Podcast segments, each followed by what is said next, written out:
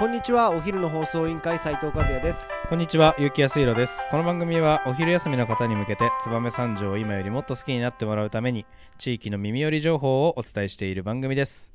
この放送は熱い思いをプレスに込めて、有限会社ストカの提供でお送りいたします。はい、始まりました。お昼の放送委員会、今日は燕三条の気になる人の会なんですが、はいえーっと、先日、えー前三条市長、えー和也さんも私も密かに応援しているこの地に尽くしている人、えー が、えー初の国会議員になって初の国会質疑をしたんですよ。はいそんな、えーお話を今日はしたらしてみたいなと思いますんで今日のトークテーマをお願いします。はい本日のトークテーマは国定衆議院議員初めて質問したような回ですね。来ましたね。はい。何度か取り上げてますけどねそうですね栗沢さん自体は何度かご紹介をさせていただいてますけど、まあ、記念すべき、えー、と第1回目の国会質疑に、えー立ったとはい。いうことで、えーそんな内容また、えー、と結構新聞とか、えー SNS とかでも地元三条では話題になっていたんでそうでね。そんな話をちょっとできたらなと思うんですけど。あれですよはい。ね、TikToker の方ですよねこの方って。えー、と TikTok もやってますね。ああのインスタライブももうすぐ始めるって言ってたんであインスタライブもね。はい、インスタグラマーでもあるかもしれないあです。インスタグラマーでもあり、はい、もちろん YouTuber でもありますけど、はい、そうですそうです。なるほど。はかなり SNS は有名 い、な一生懸命やってられはいますけどね、本職がじゃあ。一応国会議員です。あ一応。はい、はい。この地に尽くすって。なるほど。はいはい。あのー多分、えー、と1回目の、えー質疑応答だはいということで、あの赤いネクタイをはいしてたんじゃないですか、この地に尽くすってあの支柱して刺繍がしてある裏側に,、そうそうそうそうそうそう。そうはい。なんで僕たちこんな詳しいのかなというそんな、えー、栗沢さんですけど、見ましたか？和也さん。その結婚会中継。もちろんまだ見てないです。あ見てないですかね。あのですね。見たいんですけど、そうそう。あの国会中継ってさ、まあ、ぶっちゃけさ俺たち見てても、まあ、ちょっと眠くなるっていうかさ、まあ、ちょっと何言ってるかわからんやん、はい。まあ、我々のような学のない人間にはさ。そうですね。いやでも僕聞きましたよ。どうしました？やっちゃん、はい。なんかとんでもない人と一緒に見てたあって。そうなんですよ。私ちょうどその国会中継を、はい。栗沢さんが出てる国会中継を、はいはい。なんとはい。全然市長の全然そう国沢さんの前の市長の高橋。おお。前々市長。まあ要は、えー高木さんの。高木さんの会はい長の高橋さんと一緒に見ていてすごいっすね。もうあのねめちゃくちゃ分かりやすく解説してくれた。あこの額がない。そうそう我々にもそのななんていうのその あのーどういう意図でねそうそうそうそう。そうそうそうそうこういうことを質問してるんだよはいっていうことを説明してくれて、すげえ分かりやすかった。なるほど。今まで見た国会の中継の中はい。で一番理解できた、あ理解できた、うん。やっぱすごいまあ高橋さんってもう結構まあい。言うてもおじいちゃんですよ、はい。80を過ぎてられるでしょう。そうですね。もうちょっと大丈夫ですか？高橋さん。っていう感じの雰囲気ですけど あの本当にあのそその解説をされてる時は、はい。あやっぱりなんていうのかもう頭の回転が速くて、はいはい。もうちょちょっといい私がちょっとちょっとそれどういう意味ですかっていう言葉もいっぱい出てきて本当にあのあすごいなことれはなと。そうそうそう。やっぱしかもそのなんていうんだろう。これはその市市長を経験したからこういう言葉が出てくると。はい。で俺も市長をやってたからこれこれこうでで俺の市長時代はこうで,、はい。で国定さんの時はこういう流れになって今こうだからこういう質問をしてる。なるほど。これは市長を経験してないとできない質問だっていう風なのをすごく言っていてるいやそれをその市長だから分かる市長じゃないとできない質問を解説してもらったというすごく豪華な あのそうなんですよ。はい。でちなみに、はいはい。じゃあそれを聞いたってことは、うん。うんはいはい。今その言葉を理解してるはずだから、はいはい何の質問してたかちょっと俺に分かありやすくそうですね、まあ、教端的に言うとですよ、分かりやすく言うと、基本的には、まあ、あの原則ルールとして、はい。そのあの国会のああいう質疑って、基本的にはあの個別のあの地方自治体のことを質問してはいけないというルールがいはい基本的にはあるんですよ。基本ルールとして、そうね、基本ルールは、だけど今回のこの、えー、と分科会はい、予算委員会っていうはいはい質問のコーナはいーだけははい。OK なんですよ。なるほど。でこれは結構ちょっとなんか特殊はない。質問コーナーらしくて、はい。ここで大体1年生議員がみんな質問するんですよ。なるほど。はい、でその時に限りそのじ地方、まあ、要ははい自分の地元はい。みたいな地方のことを質問してもいいと。なるほど。まあ、個別の質問をはい。国にぶつけてもいいですよっていはい。うはい機会なんですよ。はい。せっかくの機会ですそうせっかくの機会なんで、はいはい。国沢さんは、はい。えー、と何を、えー一番、まあ、その30分質問があったんですけど、はい国土交通えー省に向かって一番その一番メインに質問したのは、えー、と雪です。おー雪害で？そう、えー、と雪にかかる、はい。えー、と費用。費用。はいはいそうそう雪にかかる費用っていうのは例えば、えー、と建物、まあ、学校を作るにしても、橋を架けるにしても、はいはい。道路を作るにしても、普通の、えー地方自治体とは比べ物にならないほどのお金がかかると。そうですね。雪が降ることによって、はいはい。でなおかつ建設もそうだしいざ雪が降ったらそれの除雪にかかる費用。はい。っていうのがめちゃくちゃかかるんだと。確かにこの国定さんの4区ってまあ類を見まあない豪雪地帯だよね。そうそうそう。土地をしかりうん。下田しかりそうそう。鴨そうしかもそれを、えっとしえっと、市長の立場からうん。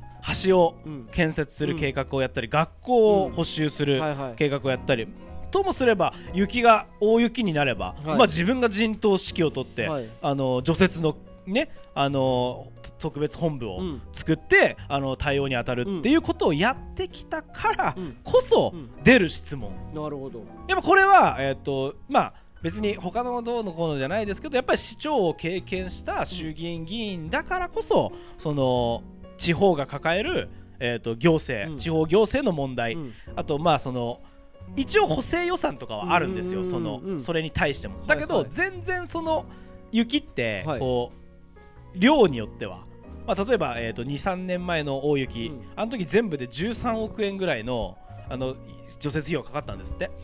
で補正予算はあってでも、えーで国からもだいぶほ補助してもらってるんだけどだけど結局、えー、と三条市はやっぱり3億5千万ぐらいの持ち出しがあったと。おでこれは、えー、と地方交付金で本来賄われるはずなんですよ。それはどこの地方にもあるんですって、はいはい。だけどそれが全然機能してなくて要はゆ、ま分かりやすく言うと雪国は全然足りてないですと。ーはいそれじゃあはい。平等にやってるように見えるけど雪が降ってるところと降ってないところでは、はい。かかる費用も全然違う。そう全然違うと。でその現実を分かってくださいと、はいはいはい。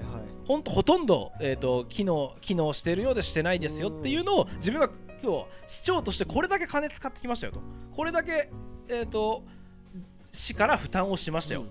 本来国が負担してほしいところっていうのを、まあ、直に訴えてるっていうのは自分のほら経験からね。そう経験からできることだからなるもこれって本当になんて言うんだろう説得力がある言葉ですよね。そうですね。そうそう。実際だってまあまあ市長の立場で考えてみて3億5千万うん、持ち出しましたと。そでも3億5千万使わなかったら他のものうにそうなんですよ。十分に使そうえたと。そうそうそうそうでこれ本来は国の、えー、と地方交付金っていう補助金でそういうのをやりくりはい。するはずなんですけど、はいはい。やっぱり足りてない。なるほど。それはやっぱりまあ言い方が悪いですけどその雪ということ雪が降るということに対してやっぱり住んでる人と住んでない人人では全然こうやっぱ認識が違う。うん。ことをでもそれは行政のやる仕事だけでもっと言うと,、えー、と我々市民とか、うん。えーとまあ、これはあの衆国沢衆議院が言ったんですけどそれ以外にも市民とか、えー、と企業は自分たちが、えー、と雪が降ったらやっぱそれを当たり前のように自分たちの負担で、はい。自分たちの時間と自分たちの労力と自分たちのお金を使って除雪すると、はい。それが当たり前だと。